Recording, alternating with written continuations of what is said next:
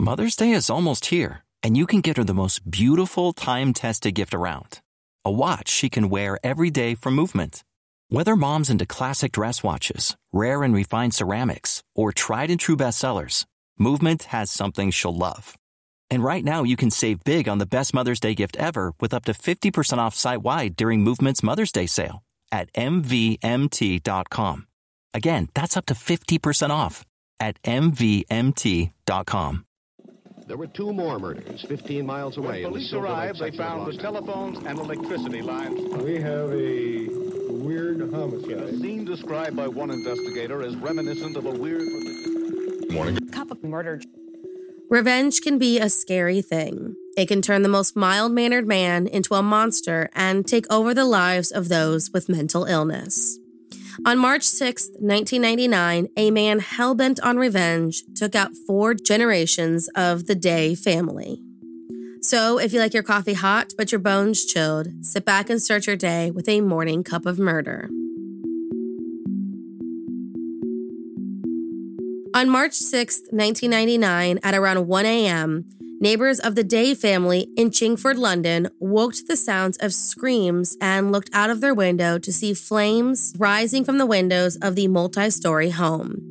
An elderly woman made her escape through one of the first floor windows with the help of some neighborhood men and a building ladder, while another, a man, was taken to a local hospital to receive treatment for his burned hands.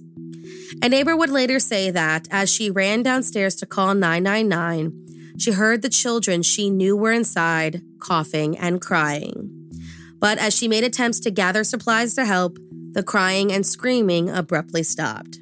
According to her story, all that could be heard then was 21 year old Kelly Himphin screaming for someone to get my babies before collapsing and being rushed to the hospital. Some sources claim she would arrive hours later, but was no less devastated by the news that her children had perished inside of the home. Also inside when it was set alight was 22 year old Lee Day, his 17 year old girlfriend Yvonne Culverhouse, his twin daughters, three year old Madison and Rhiannon, his two year old son Reese, his 50 year old mother Sandra, and the woman who escaped through the window was 76 year old Kathleen, who unfortunately did not survive the ordeal. Lee and Sandra's bodies were found in the second floor bedroom where investigators claim they attempted to save the children. In one night, four generations of a family, almost its entire family line, quite literally went up in smoke.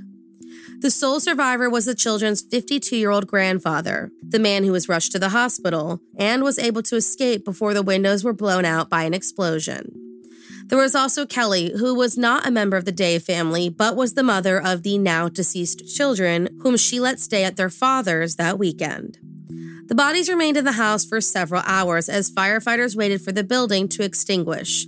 And when it did, a crane had to pass the bodies through the second floor window and down to firefighters.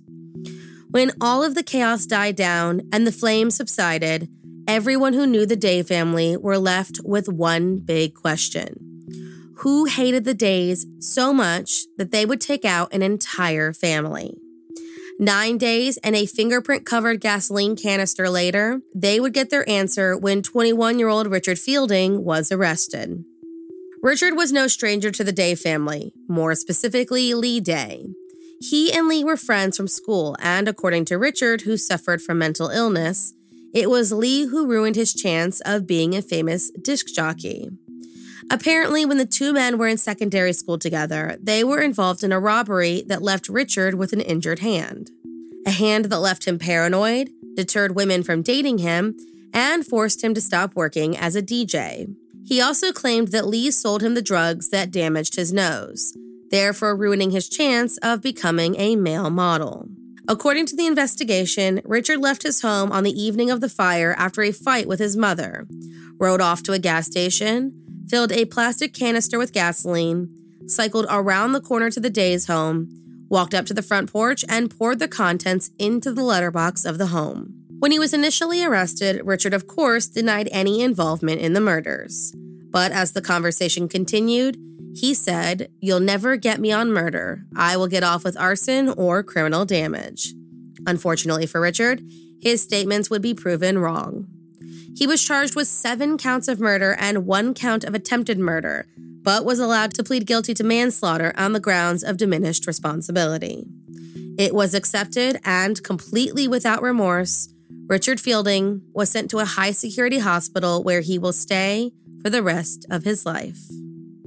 Thank you for joining me in my morning cup of murder. Please join me again tomorrow to hear what terrible thing happened on March 7th. Don't forget to rate and subscribe and let me know how you like it.